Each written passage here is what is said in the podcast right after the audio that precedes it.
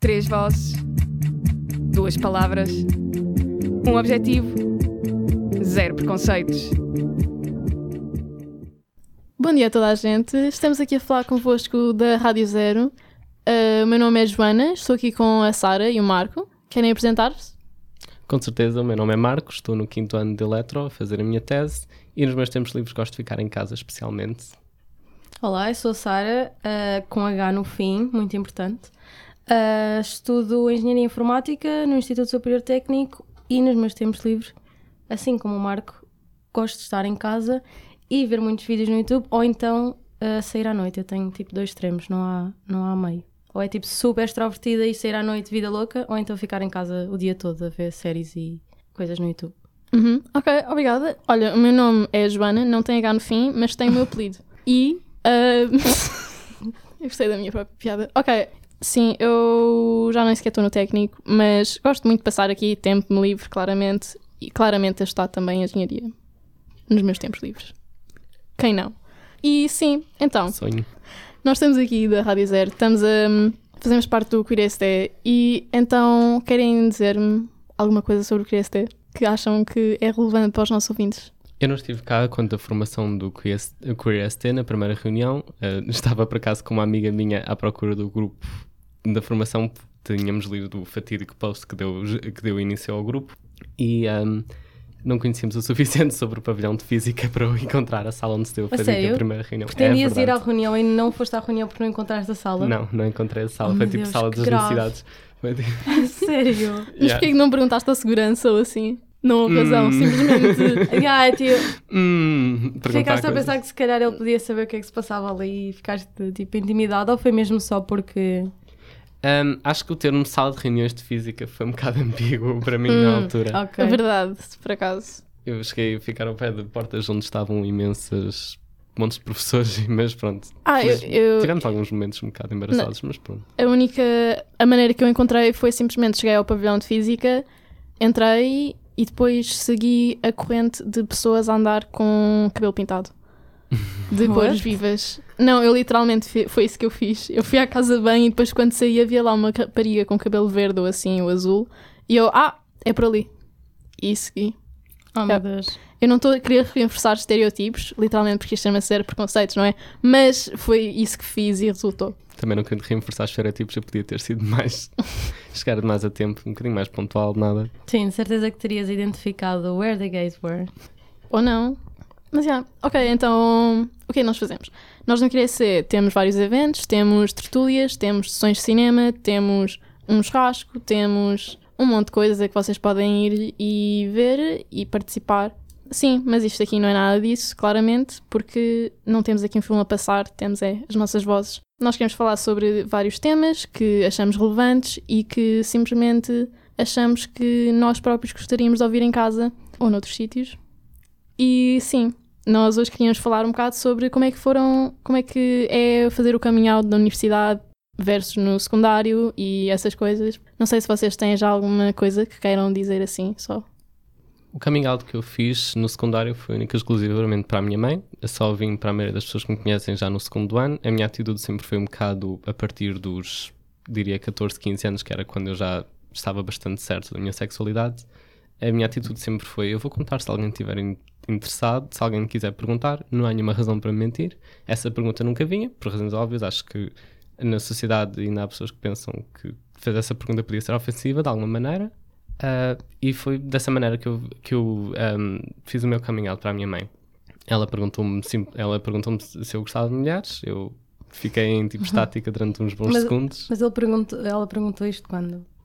Tipo. Sinceramente, há aquelas perguntas em que passam coisas na televisão e a uhum. minha mãe vem olhar e diz, achas-la bonita? Sim, e depois e coisas já não tipo, hum.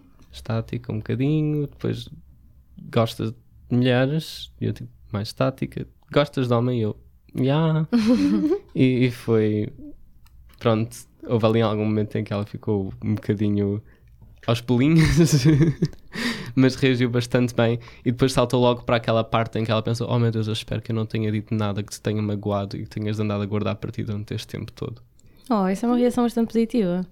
É bastante positiva. Eu lembro-me que isto mostra um bocadinho às vezes aquilo que as pessoas podem mesmo crescer e que estes anos realmente têm feito imensa, imensa esse, tem, tem feito imensa mudança na maioria das mentalidades das pessoas, porque quando eu era novo, eu lembro-me que fui ver o Secret Brokeback Mountain no cinema com a minha Uau. mãe, Uhum. ah, e na altura um, ela disse-me depois que a minha mãe ah, estava um bocado assustada com a noção de ter de fazer essa conversa comigo sobre pessoas que têm essa sexualidade na altura e tivemos de sair do cinema a meio. Eu só saí do cinema a meio duas vezes. Uma vez foi para um filme de terror que eu não estava mesmo a conseguir lidar.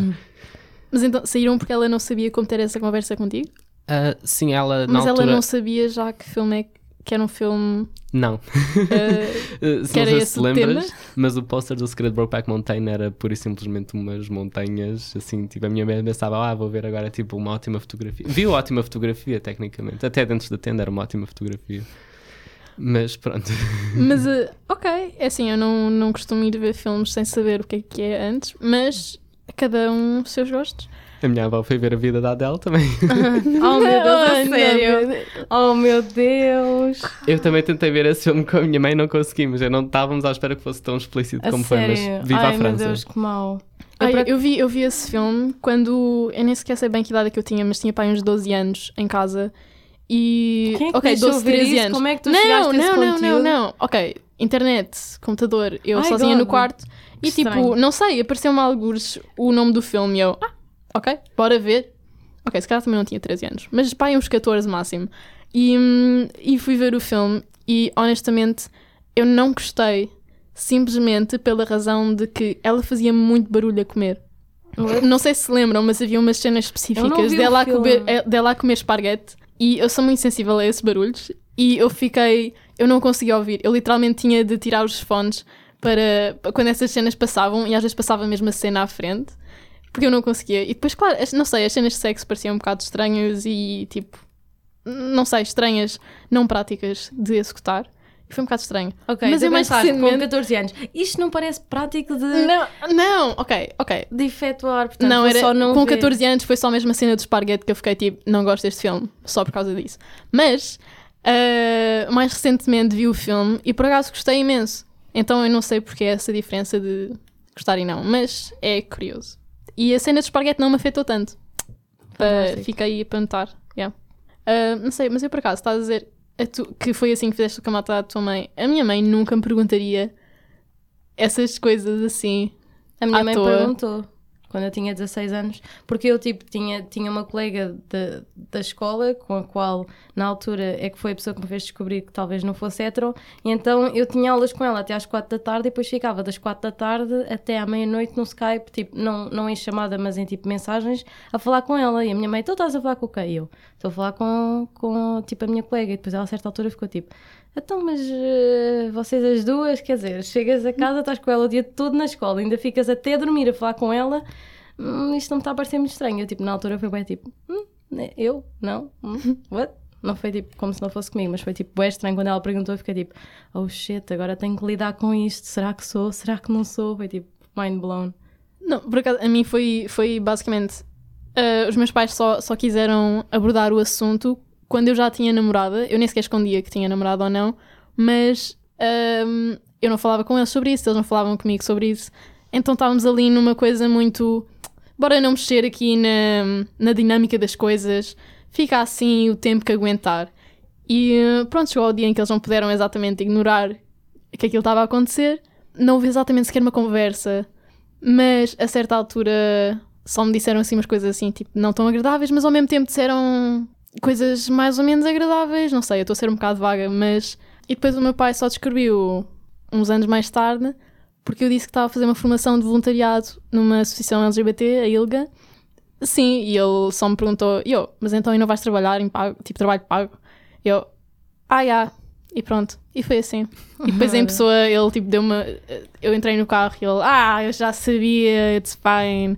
E pronto, foi assim. Essas perguntas vão começar a vir, começaram a vir quando falo abertamente tipo, da defesa dos direitos LGBT, tipo, quando as pessoas começam a notar que certas pessoas estão a falar dele com a maior paixão, eles começam logo a saltar para essas perguntas, por isso é que vieram à baila, no meu caso. E então, como é que, o que é que vocês acham? De assim uma pergunta mais específica, mas como é que vocês acham que hum, o ambiente que vocês encontraram no secundário e na universidade possa ser diferente ou igual em alguns aspectos em relação à hum, aceitação de coisas LGBT?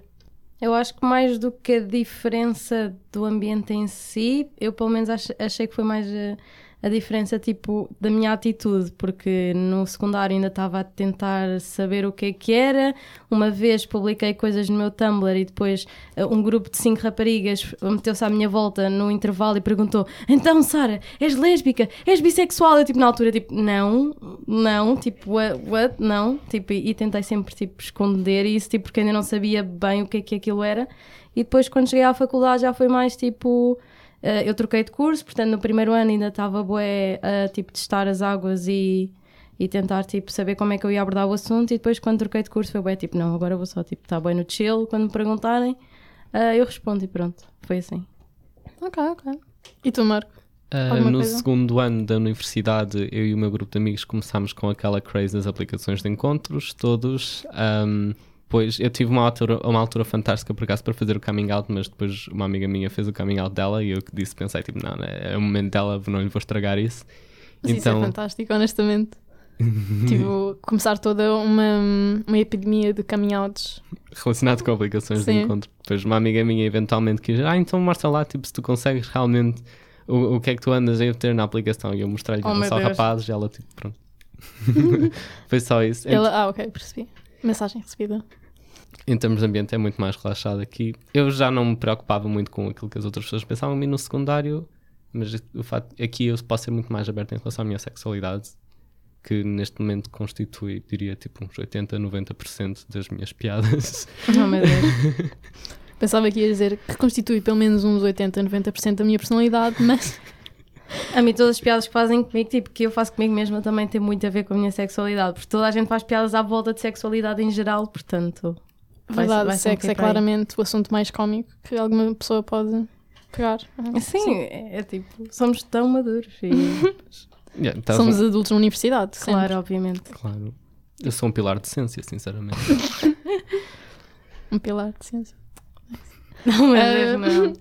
Mas, eh, sim, eu por acaso também acho que o que mudou também foi mais ou menos a minha atitude entre o secundário e a universidade.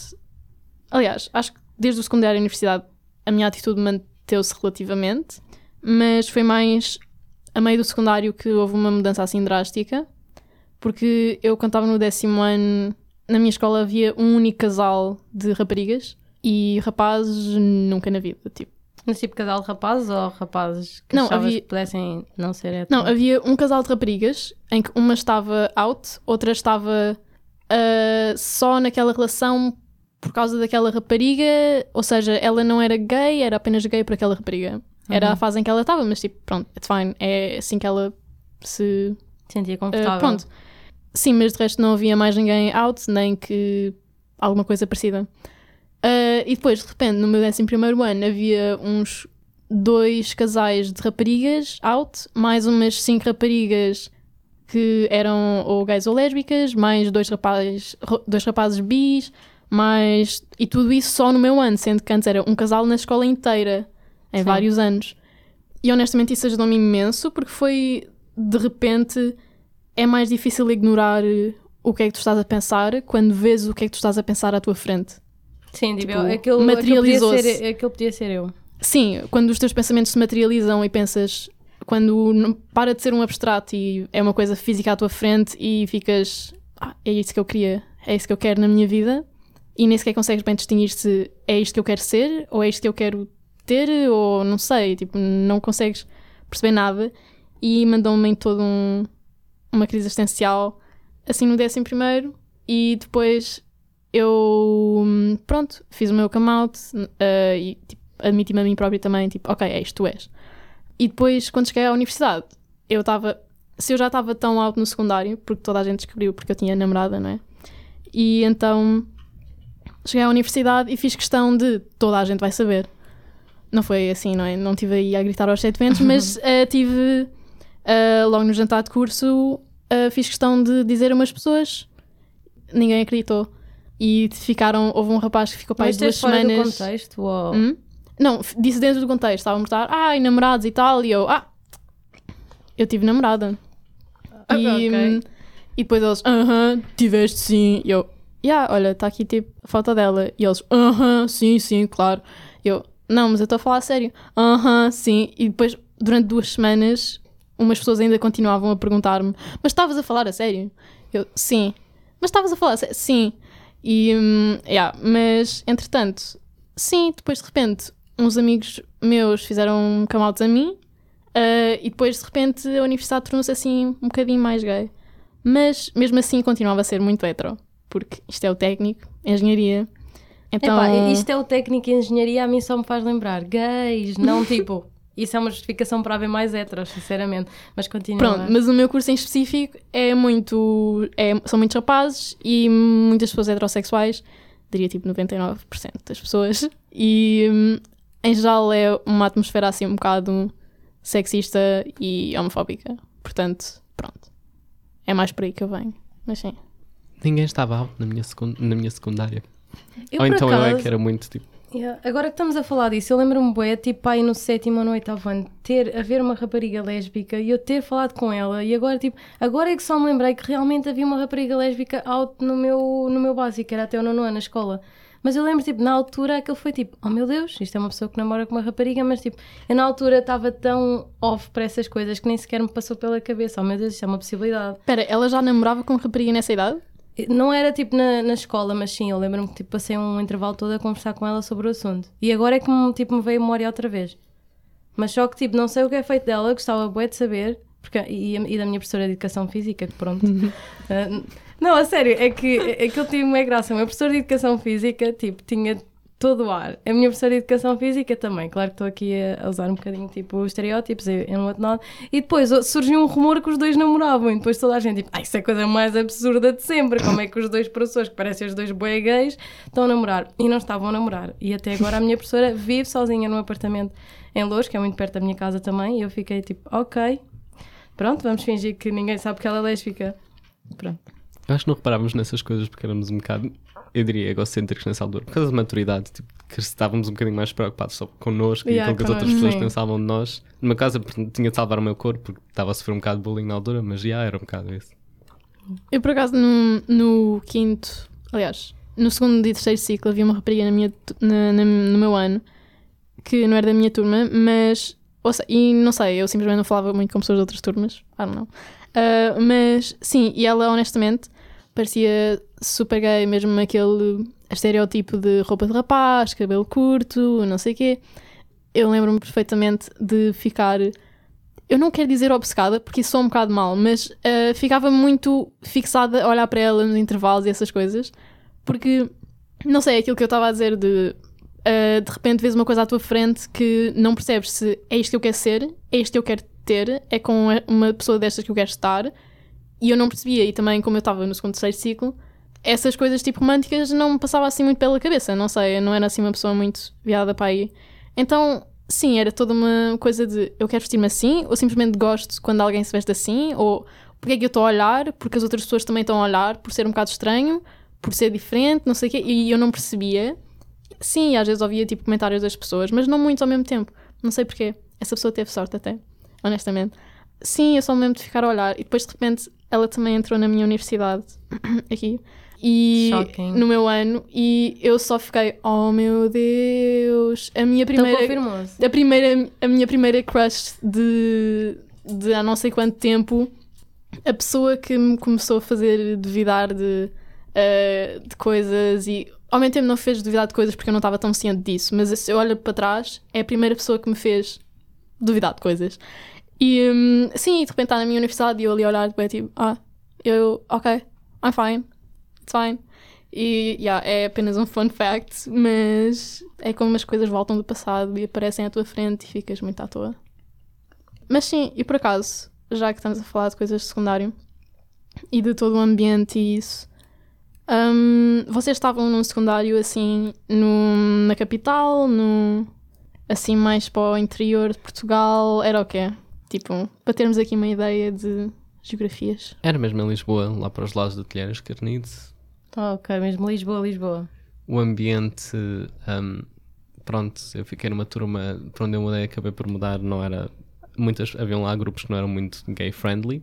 Era um bocado. No terceiro ciclo, especialmente, porque no secundário eu já tinha amigos em todos os lados, mas Uh, no terceiro ciclo houve algumas tensões, uh, pessoas que não aceitavam. Eu, na altura, nem sequer sabia que era gay, para dizer a verdade. As pessoas fizeram a questão de me ensinar, foi fantástico o que é que era, juntamente com muita terminologia que eu não sabia, fiquei a saber, uhum. e é por isso que hoje tenho uma mente um bocado.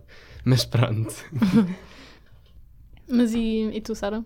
Eu fiz o décimo ano em Loures, depois tive o que eu chamo um choque cultural, que foi quando eu fui para a Margem Sul fazer o décimo primeiro, décimo segundo.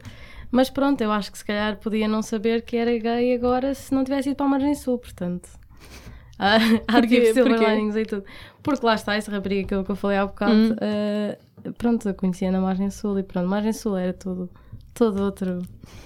Todo outro, outro mundo. contexto. Não sei, eu acho que nem sequer cheguei a duvidar da minha sexualidade quando estava no décimo ano. Lembro-me de ver também, tipo, uma pessoa que eu pensei, esta pessoa é queer, e depois, mais tarde, uh, pelo Instagram, voltei a descobrir a pessoa e descobri que a pessoa por acaso é trans. Mas, tipo, nunca pensei sobre o assunto. E depois foi, tipo, no décimo primeiro ano, foi, tipo, mesmo, tipo, é mind blown. Tipo, a minha vida toda mudou. Foi fantástico. foi fantástico. É. Ok, ok. Então toda a gente está aqui a gostar de ter um, um gay up. De... Eu ia dizer glow up, mas Okay, you know, pensei, porque não dizer aventurar neste trocadilho. Mas um, sim, por acaso, eu também o que estás a dizer do, do, choque cultural, eu também do, do décimo para o décimo primeiro, quando do que eu estou a dizer desta mudança de de repente havia imensa gente gay na, no, no meu ano e bissexuais e isso tudo. Não sei, é um bocado estranho porque supostamente uh, no meu décimo ano, onde não havia ninguém, é que seria o ambiente mais aberto, só que era exatamente o contrário. Era muito conservador, muito. Apesar de não ser assim uma escola má, ainda por cima em Lisboa, também na capital, supostamente mais aberto, mas era hum, nada disso. E basicamente, quando eu mudei de escola para o décimo primeiro, supostamente iria estar num sítio super conservador, super fechado, em que há um monte de coisas que são ilegais, incluindo a homossexualidade, e não, era tudo gay, tinha um professor gay, tinha todo um mundo de coisas e muito. toda a gente muito hum, aceitadora de tudo e mais alguma coisa. E acho que também foi um bocado isso que me abriu os olhos para. Se mesmo aqui, onde tudo é ilegal, eu estou super na boa com quem eu sou, nunca vou deixar que num sítio em que eu legalmente posso fazer tudo o que eu quero da vida, tudo o que eu quero, entre aspas, não é? Tipo, não vou estar assim, num, num, não me vou colocar a mim própria num ambiente menos aceitador e mais fechado. Nem um ambiente, pronto, externo a mim e interno a mim, não sei se faz sentido, mas na minha mente e fora da minha mente tem de ser tudo aberto, porque, sim, depois de sair de um, um sítio mais fechado, em que até era muito mais aberto, de certa sim. maneira, uh, voltar-me a pôr num sítio fechado é tipo, eu acho que isso é o que acontece muito quando as pessoas também vão para a universidade, porque estás tipo, é agora ou nunca. Se eu não faço o caminho out, tipo, agora, para tipo, agora quando tenho uh, novos amigos e um novo contexto, também tipo, é quando é que o vais fazer? Sim. Pronto, e agora uh, temos de acabar aqui o nosso programa, mas entretanto temos aqui uma colega nossa, a Mariana, que vos vai dizer umas coisas. Oi, oi, pessoas sou a Mariana, eu vou-vos trazer aqui uma música.